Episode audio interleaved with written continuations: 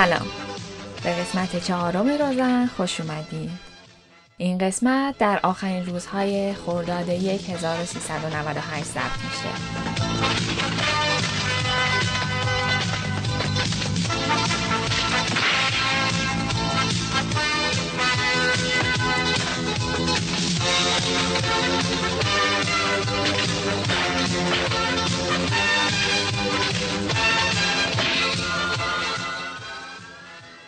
من هدیه میری مقدم هستم و برای شما از روزن حرف می‌زنم. پادکستی که در مورد موضوع زنان و برابری جنسیتیه. قبل از هر چیز باید بگم که قسمت چهارم روزن با تاخیر نسبتا زیادی منتشر میشه. این تاخیر چند تا علت داشت. حقیقتش این که من وقتی روزن رو شروع کردم براش برنامه محتوایی خاص در نظر گرفته بودم و محتوای متناسب اون رو هم برای دو سه قسمتی آماده داشتم. کار رو که شروع کردم و بعد از قسمت دوم با فیدبک هایی که از شما دریافت کردم تصمیم گرفتم تا در اون برنامه محتوایی تغییراتی بدم. این باعث شد که یکم عقب بیفتم و برخلاف اون چیزی که حرفش رو زده بودم روزم به انتشار دو هفته یک بار نرسه. قسمت چهارم هم بنا به دلایلی با تاخیر بیشتری همراه شد. یه علتش این بود که جمعآوری اطلاعات علمی درباره موضوعی که انتخاب کرده بودم یکم سخت بود و برای رسیدن به نتیجه‌ای که بتونم مطرحش کنم نیاز بود تا خیلی مطالعه کنم. دلیل دیگهشم مشغولیت های خودم بود که باعث می شد کار ضبط این قسمت به تعویق بیفته. البته پیشا پیشم باید بابت صدایی گرفتم توی این قسمت ازتون عذرخواهی کنم. خلاصه اینکه انتشار این قسمت استثناا بیشتر از یه ماه طول کشید که ایشالله تکرار نمیشه و قسمت های بعدی با برنامه ریزی دقیق تر من هر یک ماه یک بار منتشر میشه. این قسمت رو می‌خوام با یه خاطر از دوران دانشگاه هم شروع کنم. هشت سال پیش من دوره کارشناسی ارشد بودم و از همون موقع هم پیگیر حقوق زنان. دست گریخته هم مطالعاتی می‌کردم. ترم اول با استادی کلاس داشتیم که نگاه ضد زنی داشت البته متاسفانه و حرفای عجیب غریبی می‌زد از اونجایی هم که می‌دونست من جدیدگاهی دارم خیلی اوقات منو مخاطب قرار می‌داد مثلا یه بار خطا به هم گفتش که اصلا باورت میشه روزی یک زن بتونه رئیس دانشگاه بشه؟ یا می‌گفت زنها وقتی فشار کاری بهشون میاد و احساساتی میشن بهتر گریه که می‌کنن برن توی دستشویی یا اتاق و در رو هم پشت خودشون ببندن. کاری به خشونتی که توی این حرفا هست ندارم. استاد دانشگاه من داشت به نوع تفکری اشاره می کرد که در خیلی از گروه های اجتماعی وجود داره. وقتی آدما بی تحقیق و کندوکاف صرفا به دلیل حرفایی که از دیگران یا رسانه ها شنیدن، آدمهایی که برخی ویژگی های مشترک دارن و توی یک گروه می‌ذارن و نسبت بهشون موزه گیری می‌کنن. این کار با تولید چیزیه که بهش استریوتایپ میگیم و منم تو این قسمت قصد دارم در موردش صحبت کنم.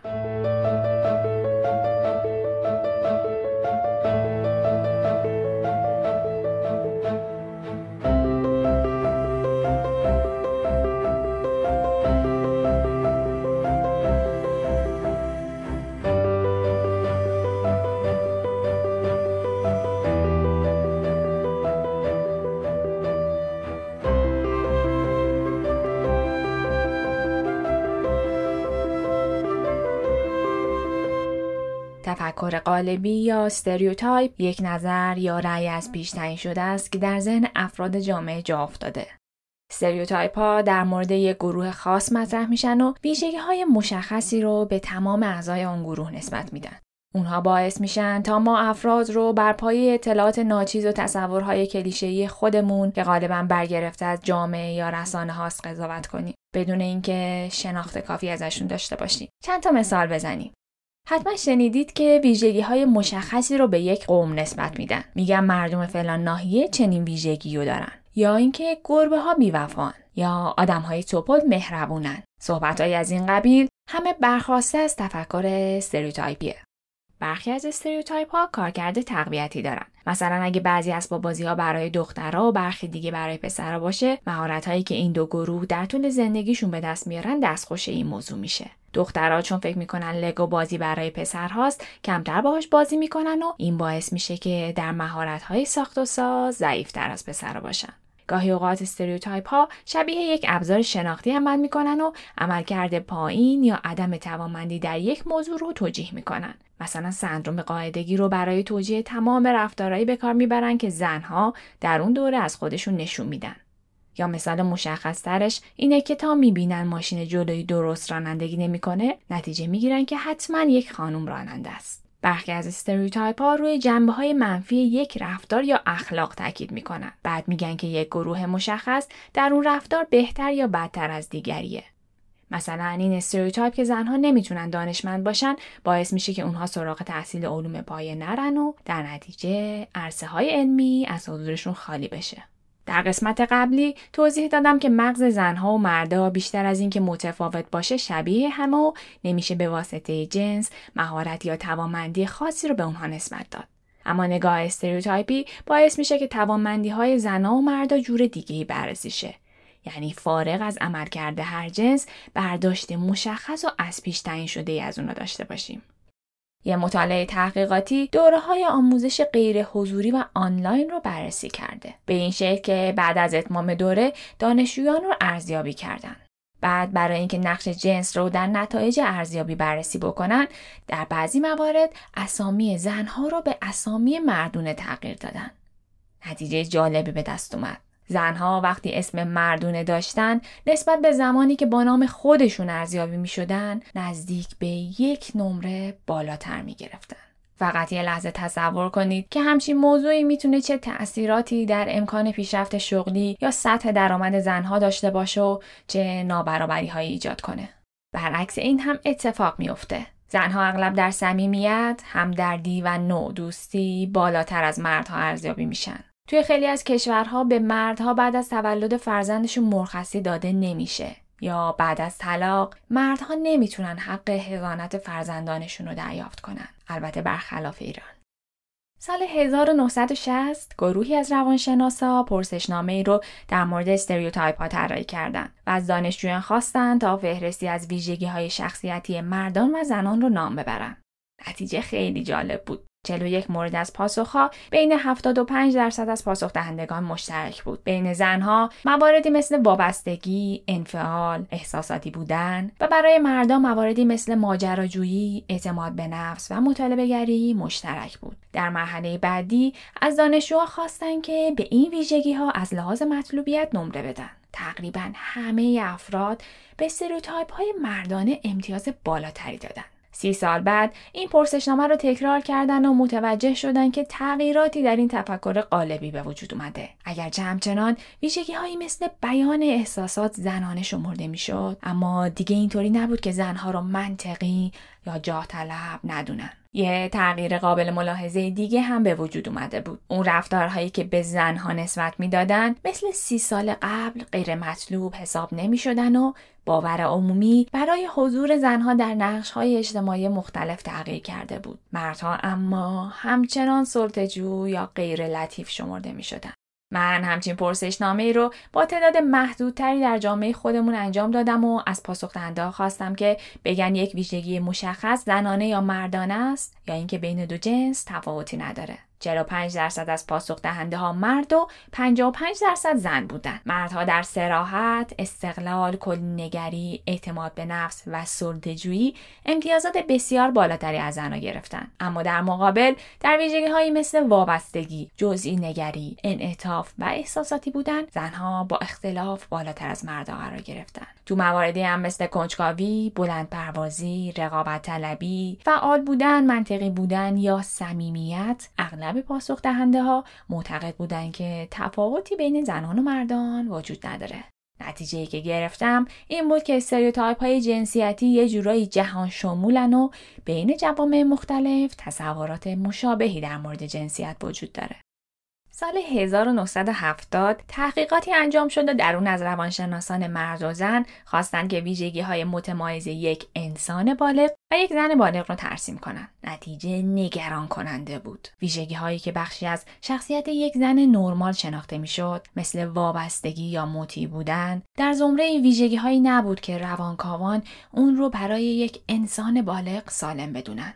حقیقت دردناک این بود که زنها برای اینکه رفتارهاشون از لحاظ اجتماعی عادی و سالم تلقی بشه میبایست نرمهای رفتاری که به جنسشون نسبت داده می‌شد رو میپذیرفتند و طبق اون رفتار می‌کردن. این یعنی باید نرمهایی رو رعایت می‌کردن که برای یک انسان بالغ و سالم مناسب تشخیص داده نمی‌شد دخترها از سن هفت سالگی خودشون رو درگیر stereotype های جنسیتی می‌دونن. نظرسنجی از 2000 کودک نشون داد که تقریبا 50 درصد دختران دوست ندارن تو مدرسه حرف بزنن یا اینکه اصلا حضور داشته باشن. محققان بررسی کردن و متوجه شدن که به دخترها یاد میدن که ایجاد احساس رضایت در دیگران، سکوت کردن و لطافت به خرج دادن جزو فضیلت های اخلاقی مهمه. stereotype های جنسیتی بسیاری وجود داره. من در این قسمت فقط سراغ بررسی دو مورد میرم. مشابه قسمت قبل هم مسئله رو در حالتی بررسی می‌کنم که نقش پارامترهای محیطی نزدیک به صفره. یعنی سراغ stereotype هایی میرم که در دوران کودکی قابل بررسی هستند.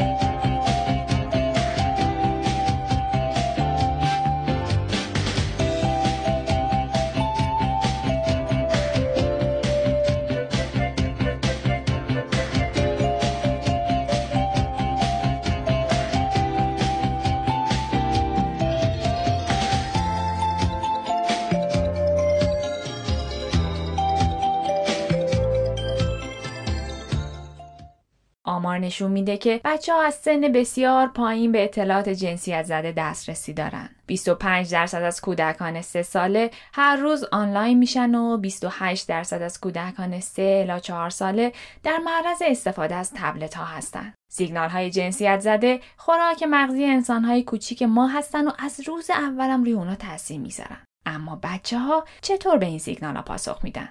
کودکان کاراگاه های مشتاقی هستند که دنبال نشانه های جنسیت خودشون میگردن. نگاه می‌کنن که بفهمن کی داره چی کار می‌کنه یا کی می‌تونه با کی بازی بکنه. روانشناسا استفاده از زبان جنسیتی رو در بچه ها مانیتور کردن و از اونها خواستن تا اشیای دخترونه و پسرونه رو جدا کنن. متوجه شدن که کودکان چهار الا پنج ساله کاملا نسبت به تفاوت‌های زنان و مردان آگاه هستند.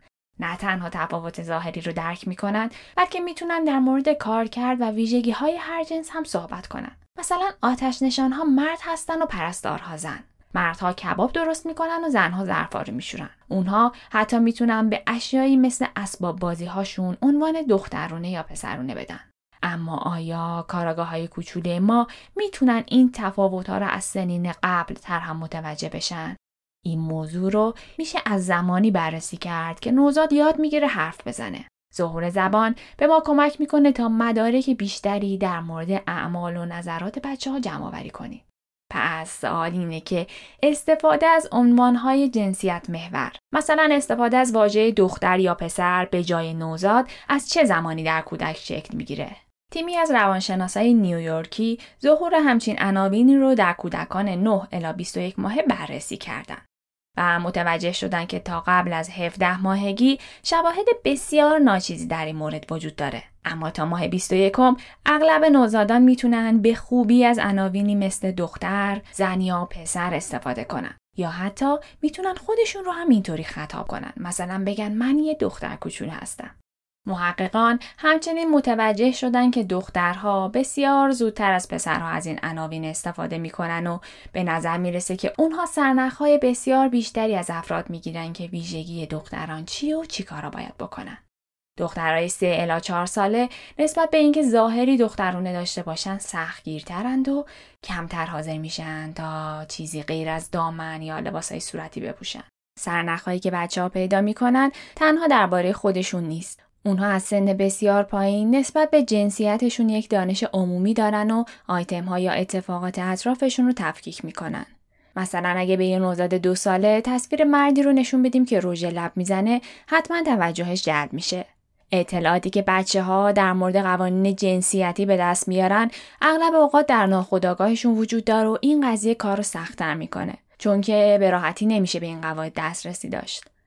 برای مثال اگر کلمه سبز رو با رنگ سبز بنویسن شما می‌تونید به راحتی و با سرعت بخونیدش. اما اگه همین کلمه رو با رنگ قرمز بنویسن سرعت خوندن به طرز چشمگیری کاهش پیدا می‌کنه.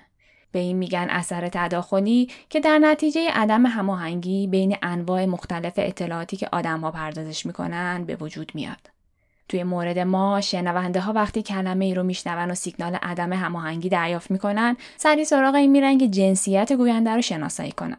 مثلا وقتی یه صدای مردونه رو میشنیدن که میگه رژ لب یا صدای زنونه که میگه فوتبال سریع عکس نشون می‌دادن.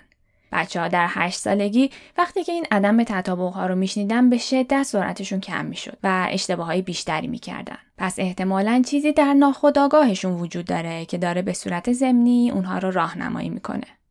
خب بریم سراغ یکی از نمادهای رایج دخترونه و پسرونه در قرن امروز. صورتی برای دخترها و آبی برای پسرها. لباس، اسباب بازی، کارتای تبریک، اتاق خواب و هر چیز دیگه که اسمشو ببریم برای دخترها با رنگ صورتی marketing میشه و برای پسرها با رنگ آبی. سوالی که وجود داره اینه که آیا تمایل به رنگ صورتی نشون دهنده یک ویژگی ذاتی در دخترانه؟ سال 2007 گروهی از دانشمندا گفتند که این ترجیح زنا به رنگ صورتی ناشی از رفتار گروهی از گونه های انسانی بوده که در اون زنها برای ادامه حیاتشون سراغ جمعآوری توتای وحشی می‌رفتن. اونها برای اینکه بتونن میوه رسیده یا برگ های سرخ خوراکی رو پیدا بکنن باید با سرعت بیشتری به رنگ های این طیف عکس نشون می‌دادن. راستش من مقاله معتبر دیگه در این باره پیدا نکردم که بتونم صحت این نظریه رو با اطمینان تایید کنم. حتما سوالتون اینه که چطوری میشه درستی این موضوع رو بررسی کرد. همونطور که از اول گفتم سراغ دنیای کودکان میریم. دانشمندا روی نوزادان چهار الا پنج ماه تحقیقاتی انجام دادن و حرکات چشم رو به عنوان معیاری برای ترجیح نوزادان به یک رنگ در نظر گرفتن. هیچ شواهدی مبنی بر تفاوت‌های جنسیتی دیده نشد و نوزادان حرکت فیزیکی متفاوتی نسبت به رنگها نشون ندادند.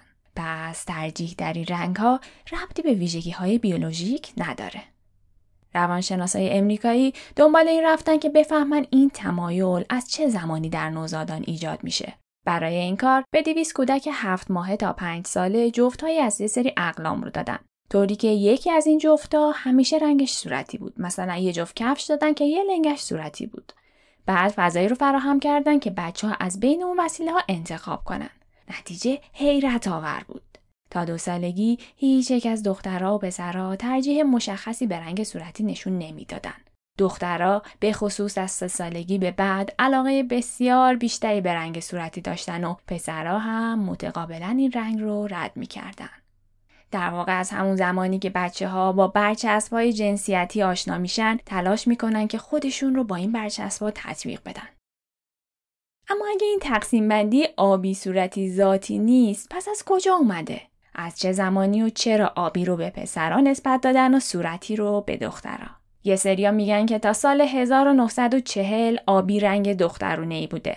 اما یه سری دیگه میگن شواهد بسیار محدودی برای این ادعا وجود داره و قابل اثبات نیست. یه نظریه دیگه اظهار می‌کنه که کدگذاری های جنسیت محور کمی بیش از 100 سال پیش شکل گرفته و مبتنی بر مد اون زمانم بوده.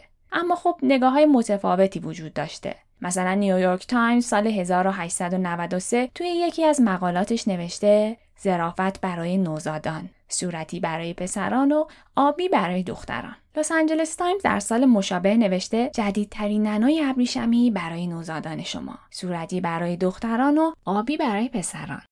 یا نشریه الپاسو هرالد این نامه رو در سال 1914 منتشر کرده که خانم فاکس عزیز میشه بگید که بهترین رنگی که برای بچه های پسر استفاده میشه چیه؟ امضا یک مادر نگران و جوابی که منتشر شده این بوده صورتی برای پسران و آبی برای دختران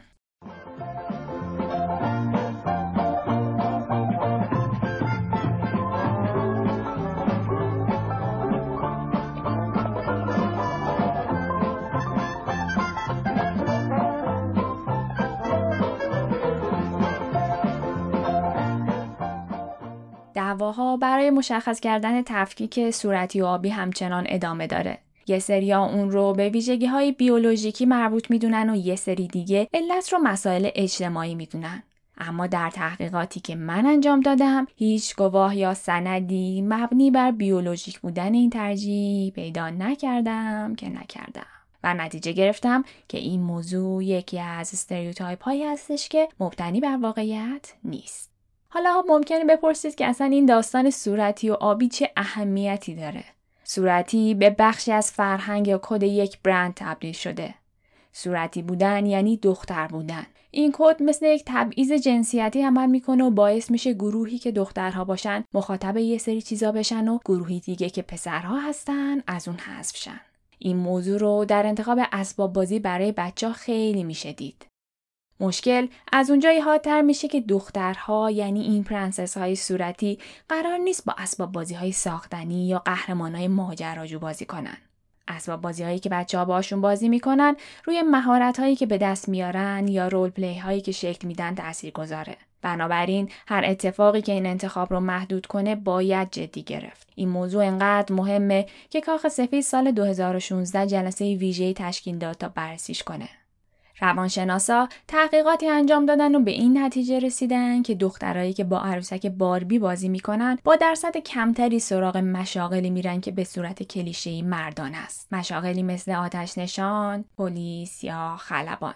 این درصد بین دخترایی که با عروسک های خونساتر بازی می‌کردن کمتر بود. به نظر شما انتخاب اسباب بازی نشون دهنده فعل و انفعالاتیه که در مغز انسان میگذره؟ از سن خیلی کم حتی حدود دوازده ماهگی دخترها و پسرها به اسباب بازی های متمایزی علاقه نشون میدن. مثلا پسرها دوست دارن ماشین بازی یا تفنگ بازی کنن و دخترها سراغ عروسک بازی یا وسایل آشپزی میرن. اسنشالیستا گروهی هستند که اعتقاد دارن هر پدیده دارای ویژگی های منحصر به فردی و وظیفه علم و فلسفه اینه که اونها رو کشف کنه. اونها میگن ساختار مغزی متفاوت در دختران و پسرانه که باعث میشه اونها از سن پایین ترجیحات متفاوتی داشته باشن. اما اونهایی که به یادگیری اجتماعی اعتقاد دارن میگن که ترجیح کودکان برای یک اسباب بازی خاص بر اثر رفتارهای جنسیتی شکل گرفته و بر همون اساس هم رشد می‌کنه. این قضیه می‌تونه نتیجه رفتار پدر و مادر یا کادوهایی باشه که اعضای خانواده بهشون میدن یا اینکه نتیجه کارهای marketing ی باشه که شرکت های تولید کننده اسباب بازی انجام میدن. سال 2005 دو تا روانشناس در دانشگاه ایندیانا از حدود 300 دانش آموز یعنی 191 دختر و 101 پسر خواستن تا 126 تا اسباب بازی رو دسته کنن. اونها پنج دسته ایجاد کردن. خیلی پسرانه، نسبتا پسرانه، خیلی دخترانه، نسبتا دخترانه و خونسا. همونطور که پیش بینی می‌کنید دخترها و پسرهای بزرگسال توی ارزیابی و تقسیم بندی اسباب بازی ها تفاوت چندانی نداشتن و در ذهن بزرگسالان این تقسیم بندی مشخص و واضح بود. اما بچه ها چطور؟ محققان تعدادی از اسباب بازی هایی که به پسرها نسبت داده میشه مثل ماشین، توپ، تراکتور، به علاوه خرس عروسکی آبی و تعدادی که به دخترها نسبت داده میشه مثل عروسک، ظروف پخت و پز و خرس عروسکی صورتی رو به سه گروه از بچه ها دادن. گروه اول 9 تا 17 ماهه بودن یعنی سنی که نوزاد برای اولین بار می‌تونه مستقلا بازی بکنه. گروه دوم 18 تا 23 ماهه یعنی زمانی که کودک نشونه های دریافت سیگنال های جنسیتی رو از خودش بروز میده و گروه سوم 24 تا 32 ماهه یعنی زمانی که هویت جنسی محکم تر شکل گرفته. سناریوی آزمایش به این شکل بود که همه این اسباب بازی ها رو توی یک نیم دایره میچیدن و از نوزادان دعوت می‌کردن تا با هر کدوم از این اسباب بازی ها که می‌خوان بازی کنن. در این تحقیق پسرها به اسباب بازی پسرونه علاقه مندی بیشتری داشتن و هر چقدر هم که سنشون بالاتر می‌رفت زمان بیشتری رو با ماشین و تراکتور بازی می‌کردن. در مقابل دخترها زمان بیشتری رو با عروسک یا ظروف پخت و پس سپری می‌کردن. نتیجه یه بخش جالبم داشت. هر چقدر که سن پسرها بیشتر می‌شد بیشتر با اسباب بازی های پسرونه بازی می‌کردن و زمانی که صرف بازی با اسباب بازی های دخترونه می‌کردن کاهش پیدا می‌کرد اما دخترها اگرچه در سن پایینتر به اسباب بازی های دخترونه تمایل بیشتری نشون می‌دادند اما با مرور زمان این علاقه کاهش پیدا می‌کرد یعنی به تدریج زمان کمتری رو صرف بازی با اسباب بازی های دخترونه می‌کردن نویسنده این مقاله این موضوع رو اینطوری تعبیر می‌کنه که ترجیحی که در سن پایین تر دیده میشه خیلی قوی نیست و همین هم باعث میشه که با گذشت سن کم رنگ بشه. اخیرا 16 تحقیق مختلف رو مورد مطالعه قرار دادن یعنی در مجموع 27 گروه از کودکان شامل 787 پسر و 813 دختر رو بررسی کردند. دیگه اگه ترجیحی در انتخاب اسباب بازی ها وجود داشته باشه میشه از نتیجه این مطالعه فهمید و حرف و حدیثی هم توش نیست. حدس می‌زنید نتیجه چی بود؟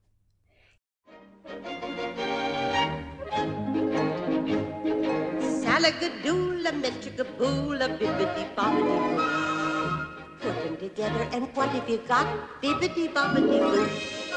Salagadoola, menchikaboola, bibbidi bobbidi boo. جنبندی مقالات این بود که پسرها با اسباب بازی های پسرانه بیشتر از دخترها بازی می‌کنن و متقابلا هم دخترها با اسباب بازی های دخترونه. تغییر پارامترهایی مثل پدر یا مادر، موقعیت آزمایش یعنی خونه یا مهد کودک یا موقعیت جغرافیایی مثل کشورهای مختلف تاثیر محسوسی روی نتایج این آزمایش نداشت. البته تحقیق یه سری شبهاتی هم داشت. اینکه نمی‌دونیم که آیا نوزادان خواهر و برادری داشتن که روی رفتارشون تاثیر بذاره یا اینکه هر کدومشون چه اسباب بازی هایی تو خونه داشتن. در واقع ما از شرایط نوزادان پیش از انجام این آزمایش و تجربیاتی که با هر یک از این اسباب بازی ها داشتن اطلاعاتی نداریم اما از یک پارچگی که در نتایج این تحقیقات وجود داشت میشه گفتش که با احتمال زیاد انتخاب اسباب بازی در کودکان ریشه بیولوژیک داره قسمت قبل در مورد میمون ها صحبت کردیم و اینکه برای به حداقل رسوندن تاثیرات اجتماعی میشه آزمایش ها رو روی نزدیکترین گونه به انسان انجام داد. دیگه برای اینکه مطمئن تر بشیم و تیر آخر رو هم بزنیم سراغ آزمایشی میریم که در همین زمینه روی میمون ها انجام شده. در تحقیقاتی که در دانشگاه کمبریج انجام شده ترجیح در اسباب بازی رو روی گونه ای از میمون ها آزمایش کردن. به گروهی از میمون ها شش مدل اسباب بازی متفاوت دادن. یه ماشین پلیس، یک توپ، یک عروسک، قابلمه غذا، کتاب تصویری و یک سگ پشمالو. بعد مدت زمانی که میمون به هر یک از این اسباب بازی ها نگاه می‌کرد رو اندازه گیری کردن. مشخص شد که میمون های نر به ماشین پلیس و توپ و میمون های ماده به قابلم و عروسک بیشتر نگاه می‌کردن. اما توی دو اسباب بازی دیگه تفاوتی وجود نداشت. انگار فرضیه‌ای که قبلا داشتیم داره اثبات میشه. تحقیق بعدی روی گونه دیگه از میمون ها انجام شد و گزینه های پیشنهادی هم ساده تر بود. اونها باید بین اسباب بازی های پشمالو و اسباب بازی های چرخدار انتخاب می‌کردن. رفتار میمون های ماده بین اسباب بازی های چرخدار و اسباب بازی پشمالو مشابه بود. اما میمون های نر به اسباب بازی های چرخدار علاقمندی بیشتری نشون دادن. نکته قابل توجه این که تقریبا نیمی از میمون های نر و دو سوم میمون های ماده اصلا توجهی به اسباب بازی ها نشون ندادن و از آزمایش حذف شدن. نتیجه این دو تحقیق نشون داد که میمون های نر علاقه بیشتری به اسباب بازی های پسرونه دارن. در تحقیق اول میمون های ماده علاقه به اسباب بازی های پسرونه نداشتن. اما در تحقیق دوم با هر دو نوع اسباب بازی یک جور رفتار می‌کردن. پس بیاد این موضوع رو ببندیم. به نظر میاد که دخترها و پسرها تفاوت‌های مشخصی در انتخاب اسباب بازی هاشون دارن و تمام. حالا بیایید مسئله رو از زاویه دیگه بررسی کنیم. اگه ما به بچه ها بگیم که این اسباب بازی دخترونه یا پسرونه است، حرف ما چقدر روی رفتار و انتخابهاشون تاثیر گذاره؟ آزمایشی انجام دادن و یه سری وسایل نامربوط رو در اختیار بچه ها قرار دادن. مثل قالب کفش از این ابزارهایی که برای شکستن مغزایی مثل گردو و فندق استفاده میشه. قاشق بستنی و ابزاری که برای خورد کردن سیر ازش استفاده می‌کنن. در واقع چیزهایی رو انتخاب کردن که دخترونه و پسرونه نداشته باشه. بعد هم همه اینها رو توی دو رنگ صورتی و آبی در اختیار بچه ها گذاشتن به صورت رندوم هم روی بعضیاش نوشتن دخترونه و روی بعضیا نوشتن پسرونه. بعد از بچه ها پرسیدن که هر کدوم چه اسباب بازیایی رو دوست دارن.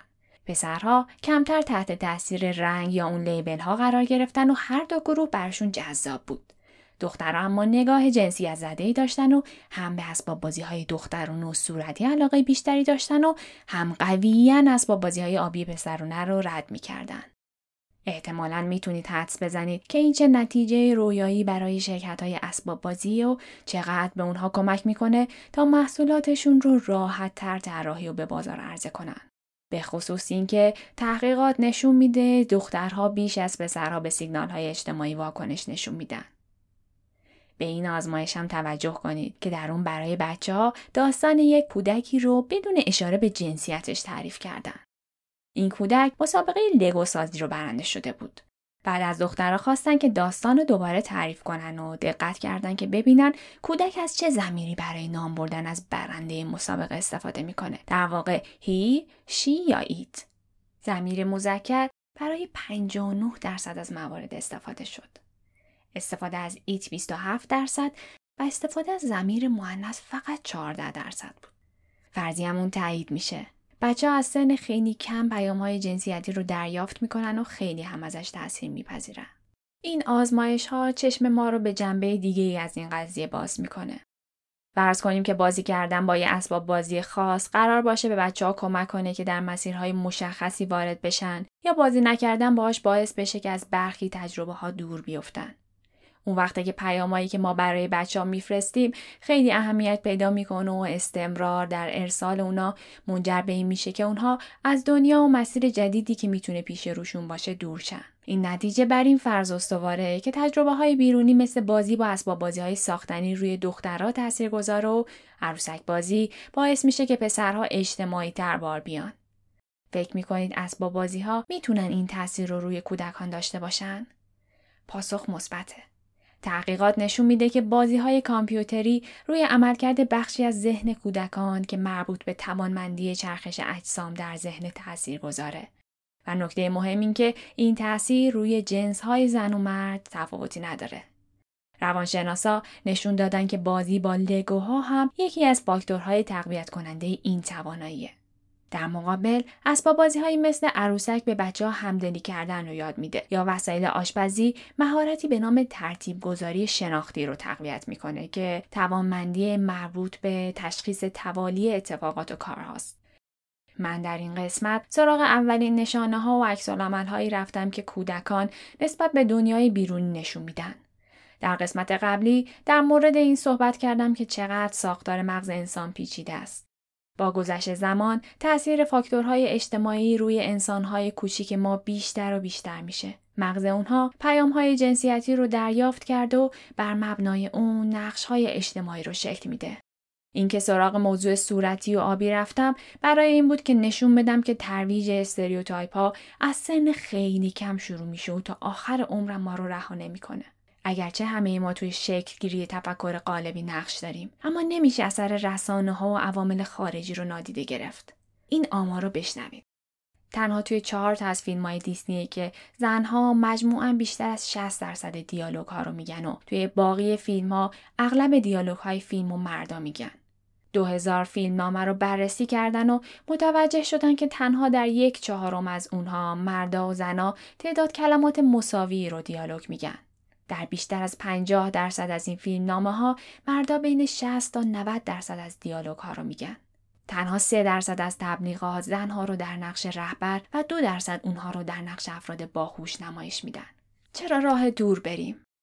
چند تا از کارتونا و فیلم های دوران کودکی ما نقش اصلی زن یا دختر داشتن. بیاید یه مروری بکنیم. قصه های مجید، محله بروبیا، محله بهداشت، چاق و لاغر، مبصر پنج ساله کلاس یا زیر گنبد کبود. توی اغلب اینها زنها حتی نقشای دست چندم هم نداشتن.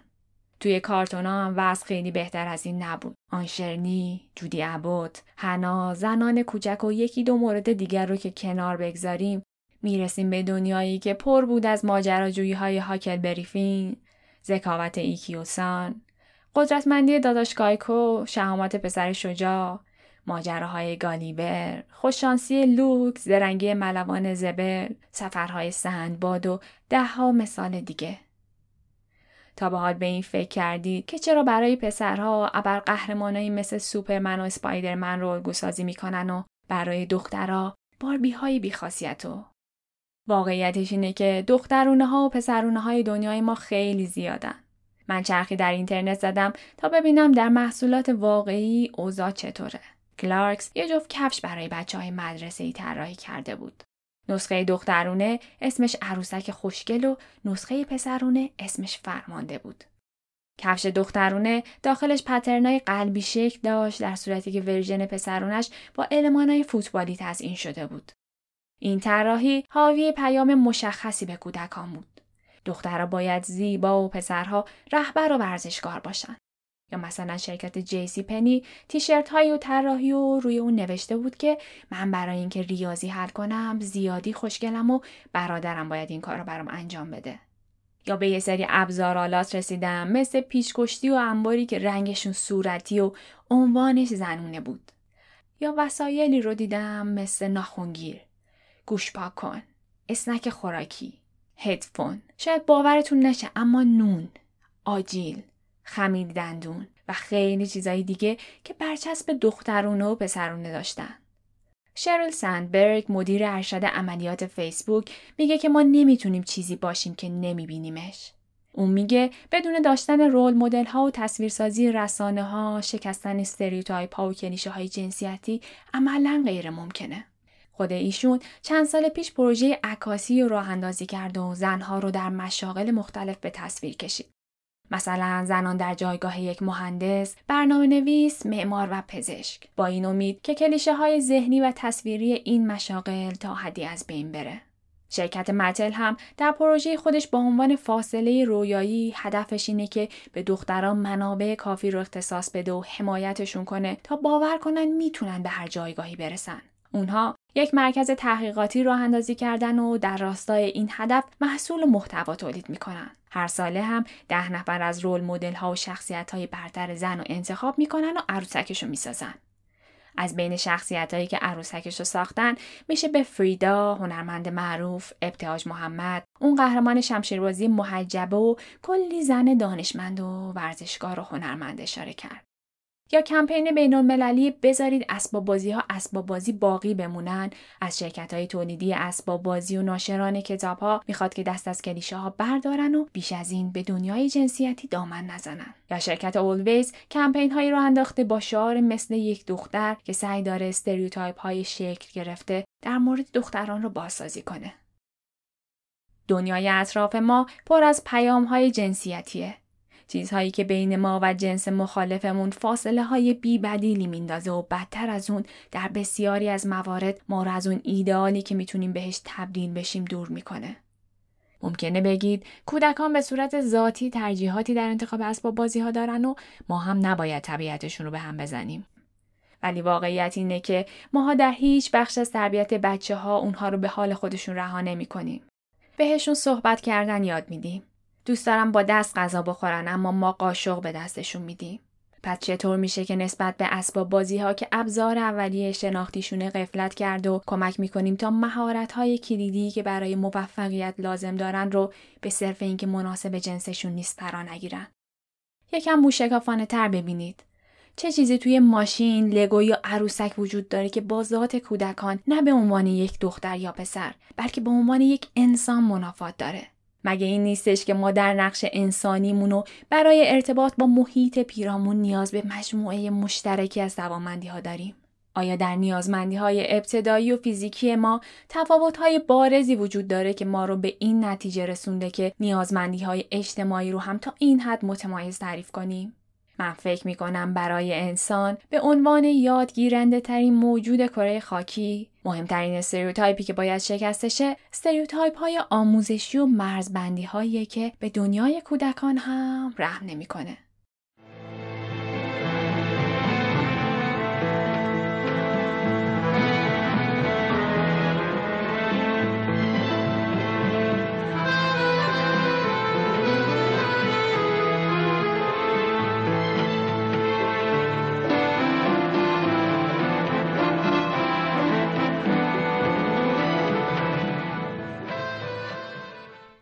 قسمت چهارم روزن بود. ممنونم از شما که به من گوش کردید. همینطور ممنونم از مسلم رسولی عزیز که موزیک ابتدا و انتهای این پادکست رو برای من ساخت. روزن رو می‌تونید از تمامی اپ های پادگیر مثل Castbox، Apple Podcast و Google Podcast یا از طریق ناملیک دریافت کنید. توی تلگرام، توییتر و اینستاگرام هم می‌تونید آیدی روزن پادکست رو دنبال کنید تا هم بیشتر با هم در ارتباط باشیم و هم اینکه اگه دوست داشتید مطالب تکمیلی هر قسمت رو هم ببینید. اگرم روزن رو گوش دادید و دوستش داشتید خوشحال میشم به بقیه هم معرفیش کنید. تا قسمت بعدی هدیه خرداد ماه 1398